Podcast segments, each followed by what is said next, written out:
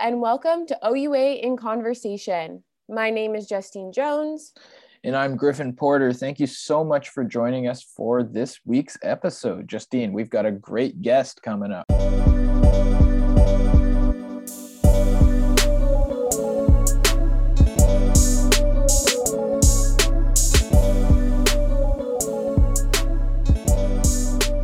I'm so excited. We had Emily Van Dam from the Trent women's lacrosse team, and it was a great interview. So stay tuned for that later on. Yeah, but first we'll get into some of the highlights that you might have missed in the OUA this weekend. We'll start off with uh, the tennis. Last week, we got to chat with Justine Bryson of the Western Mustangs women's tennis team. And of course, her team took part in the championships this weekend. Some great matches there for sure. Pia from the U of T women's team was also named one of the OUA athletes of the week. So, congratulations to both those teams involved. Yeah, also a couple of big soccer matches that took place last week in the Nipissing versus McMaster on the women's side, Justine. Uh, we thought those were going to be really close games, but Nipissing won 3 nothing Friday and 2 nothing on Saturday. No goals for McMaster this weekend. Yeah, I was I was super surprised. Nipissing obviously is a great team. So is Mac. So I was expecting maybe one to take one game, the other t- to take the other game, or a couple of draws in there. Um, so yeah, super surprising. Also, shout out to them from doing the trip to from Nipissing to Mac in a weekend. I think the games were one on either site. That is a long trip. I remember doing that um, as part of the the York team. Yeah, so uh, a couple of statement wins from the Lakers there. Maybe the new favorites in the OUA. Yeah, well, I'm excited. Hopefully, they'll match up potentially later on in in the playoffs. For sure. And over on the men's side. Um, I think I have the bragging rights here. Um, I thought we weren't going to talk about this one. Justine. No, I'm bringing it up. I'm bringing it up the York men's soccer team played the Carleton men's soccer team. And so York won 2 nothing on Friday, and then there was a 1 1 draw on Sunday. Um, so, with that, the uh, national rankings, uh, there's a bit of a shakeup with those. Yeah. So, Carleton was ranked second, and York was ranked third going into the weekend. But now Carleton drops down to fourth whereas York now the number one team in Canada in terms of those U Sports rankings in men's soccer. And George Zimis from the York Lions uh, men's soccer team, he was named one of the OUA athletes of the week. He's the goalie for the team. He allowed only one goal against a nationally ranked Carleton squad. So what a weekend for him. Yeah, but you know what? I think this is only going to serve as motivation for the Ravens. Uh, they're going to come back stronger than ever. They will. They also had a great goal. Did you see that, Griffin? Did I ever? Yeah. That looked like uh, something you'd see out of the Premier League. Yeah, there was a you actually I'm not even going to try to explain it, but it was a beautiful beautiful goal from the Carleton Ravens. Uh, you got to check it out on the the Carleton Instagram pages. They actually compared it to one of the goals by Manchester United. They did like a side by side because it was super similar. Yeah, so at CU Ravens on Instagram, you can find the video of the goal there. Definitely worth taking the time to check out. And for all your other highlights, stats, scores, and for your schedule for the upcoming week, be sure to check out oua.ca. Definitely go do that. Now, Justine, we had a great interview with Emily. Should we get right into it? Let's do it. It is now time for us to introduce this week's guest, all the way from Trent University, Emily Van Dam. Emily is a goaltender for Trent's women lacrosse team. She was a 2019 OUA first team All Star, as well as a 2019 OUA champion. She's also played junior B lacrosse with the Wallaceburg Red Devils men's team. Emily, welcome to OUA in Conversation. Thank you for having me. Yeah, thank you so much for joining us. I guess we'll start at the beginning how did you get involved with lacrosse in the first place? Um, so I have four older brothers actually, and oh, wow. all five of us ended up playing lacrosse. So I started uh, playing box cross when I was about five years old, and it honestly just became the biggest part of my life, and like it's just a huge part of like my family's identity in my hometown. And then it's just like a big, big part of me. So, how was it growing up with you said four older brothers. I have two brothers, but they're both younger. I couldn't imagine four and all of them older. How was that? I mean, it was a lot different when I was younger as opposed to okay. now. I was definitely like a little bit of a punching bag. It definitely made me like mm-hmm. develop like a like a tough skin and I definitely can hold my own now. So I guess in that regard it was it's a good thing, but now that we're older, it's really cool. Like we're all really close still and they have families and now I'm just the cool aunt. Absolutely. And you said you started out in box lacrosse. Do you have a, a, preference between box lacrosse and field lacrosse? Um, I feel like if you would have asked me that a couple years ago, my answer would be different. I actually didn't start playing field lacrosse until university. So box lacrosse was all I had known. So yeah, I guess a couple years ago I would have said box lacrosse, but I've definitely found my little niche in field lacrosse and it's getting up there now. Yeah, it seems like field lacrosse has come to you pretty uh pretty smoothly. um and I was also wondering too. So I know, like, why did you decide to become a goalie? I feel like that is such like a difficult position, and like I know from like soccer, hockey, there's like a running joke like goalies are like a bit odd. Like, why did you decide to become a goalie? Yeah, that's actually a funny story. So when I was younger, my brothers needed a target. So oh naturally, gosh. little sister gets thrown in the net in the backyard, and I just took off from there. I loved it. Actually, I hated it at first until I got good, and then I loved it. But yeah, no, I was just kind of tossed in there, no equipment, no nothing, just here you go. We're gonna shoot balls at you, and I didn't really have a choice. So you're really forged in the fire. Wow. No wonder you're a OUA yeah. All Star. so yeah so one thing that we saw on twitter was that you are a big uh, proponent of bell let's talk day. We were just wondering how important it is for you to uh, continue to discuss mental health especially in the world of sports. Yeah well it's interesting for me as well because i'm also in the um, i'm in my bachelor of education right now. Mm. so mental health is a huge focus not only in schools but yeah bringing it into the realm of sports.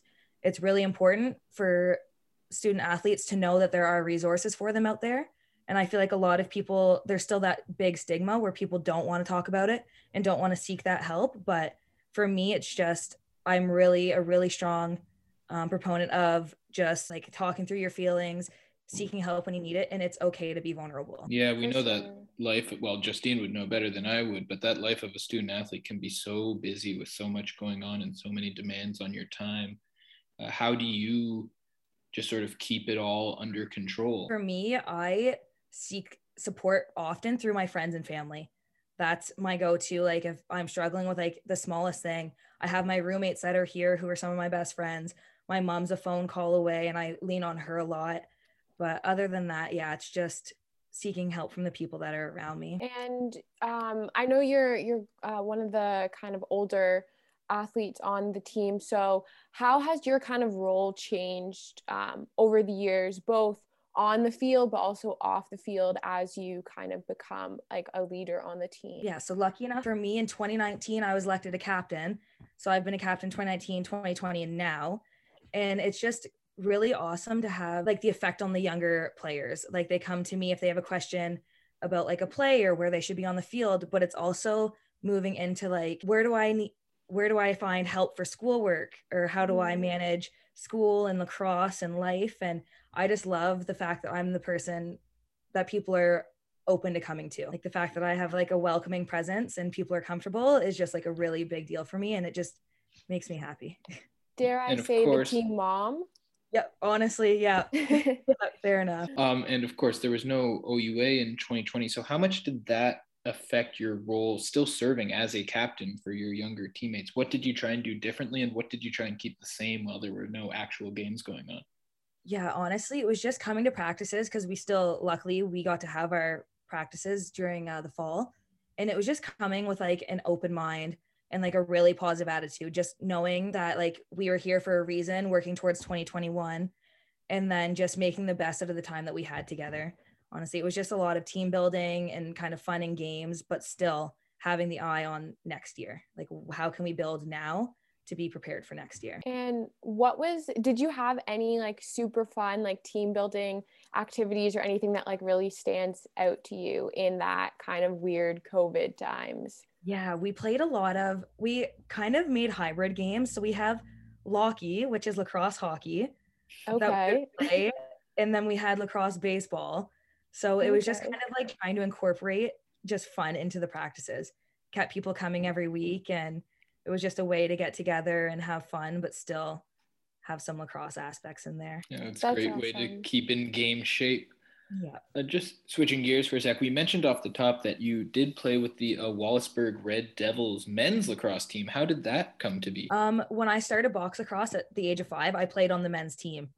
Um, there was no, I'm some from a really, really small community where women's lacrosse is not like a big, big thing. And they didn't offer a women's team until I think once you hit the age of 15, they started offering it. But I had no other options but to play with the the boys and the men and I just got really comfortable. Like even to this day I still talk to all of my teammates. Like they really welcomed me and I never felt out of place.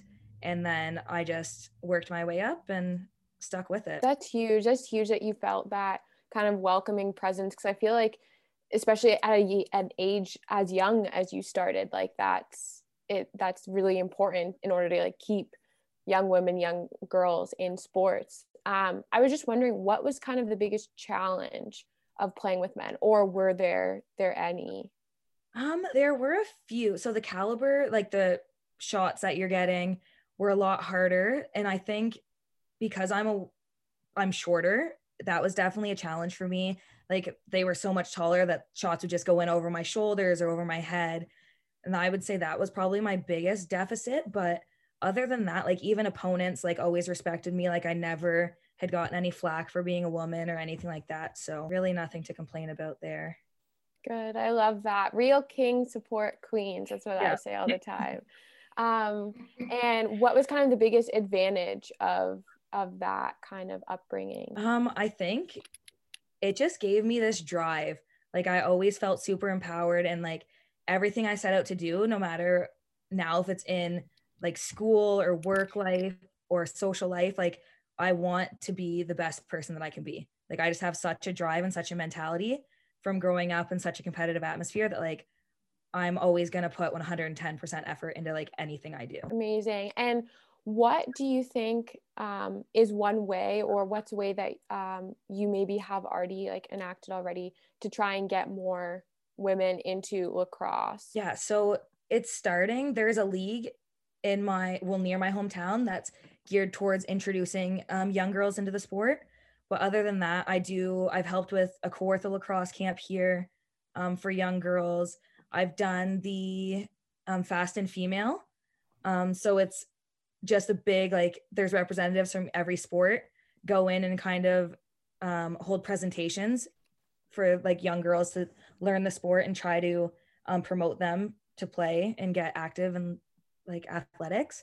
So those are a couple things i've done but other than that it's just being like present in like social media and things like that i think are really important to try to promote young girls to continue. For sure. I actually i intern with the the gist canada and um, they are just i mean like obviously i'm biased because i work for them but like it's been amazing kind of working in that environment and with the community of like strong women empowering other other women. So yeah. Yeah for sure. That's always great to see. Um, now you grew up you mentioned you grew up in a small town. Uh, our research told us it's port lambton and you end up at trent university just a, a quick little five hour drive away. How did how did trent become the school that you decided you wanted to go to? Yeah. So when I was younger, um, for box lacrosse, I played six years with Team Ontario.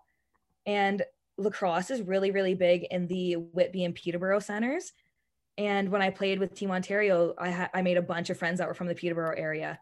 So I don't know how it naturally fell into place, but Peterborough and lacrosse went hand in hand in my mind. So Trent University was where I landed. And what was that adjustment like living away from home and taking on the challenge of being a student athlete as well? Yeah, well, you can imagine how close me and my mom are. Uh, yeah. the youngest and the only girl. So that was definitely a really, really hard adjustment for me. But honestly, lacrosse was the best thing that could have happened because the support I was getting from my coaches at the time and my teammates like i don't think i would have made it past first year if i didn't have their support. It's yeah. tough. yeah. Honestly. Um did you so did you know any of your teammates before or did you just think peterborough lacrosse or did you actually know some people who went to trent? I had played with two of my teammates previously in box okay. lacrosse so i knew a couple but I was still pretty shy and quiet. So, and um, honestly, I don't blame you. I was too in my first year, rookie year. Actually, no, if my coach is listening to this, my old coach, incoming athletes, incoming athletes, they're not rookies. But um, I was also wondering so you mentioned before you were living with some roommates, or any of your teammates' roommates, or are they people from your program? Yeah, so there's five of us that live in my house and four of us are lacrosse players. Okay. And how is that balance? Oh, it's great. Like I have no issues with it. I mean, it's funny to leave the field and then come and to like our home setting and everybody's like, "Oh, what'd you think of this?" or "What'd you think of this?" it's just like lacrosse never leaves. Like it's always a part of our day. You are the defending champions for a reason. Maybe that's the secret to success right there. Maybe. and so you mentioned earlier that you're pursuing a bachelor of education. Uh, why is that so important to you? Be do you want to become a teacher? What's uh, tell us about that. So ever since I was a kid, I've always wanted to be a teacher. And luckily enough, Trent does have a really, really good Bachelor of Education program yeah.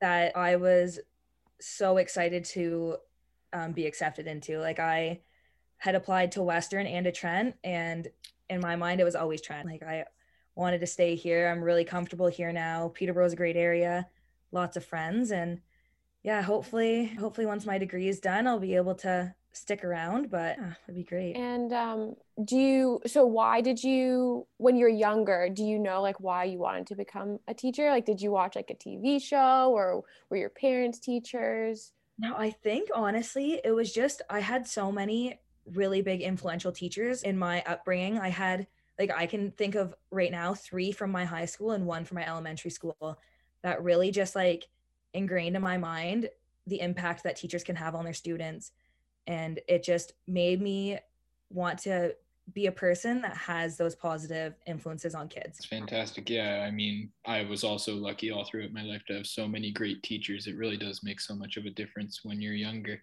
Uh, and of course, you do have the championships of the OUA coming up. You're hoping to defend that title. How's the preparation been going in Peterborough? Oh, it's been pretty intense. I'm not going to lie.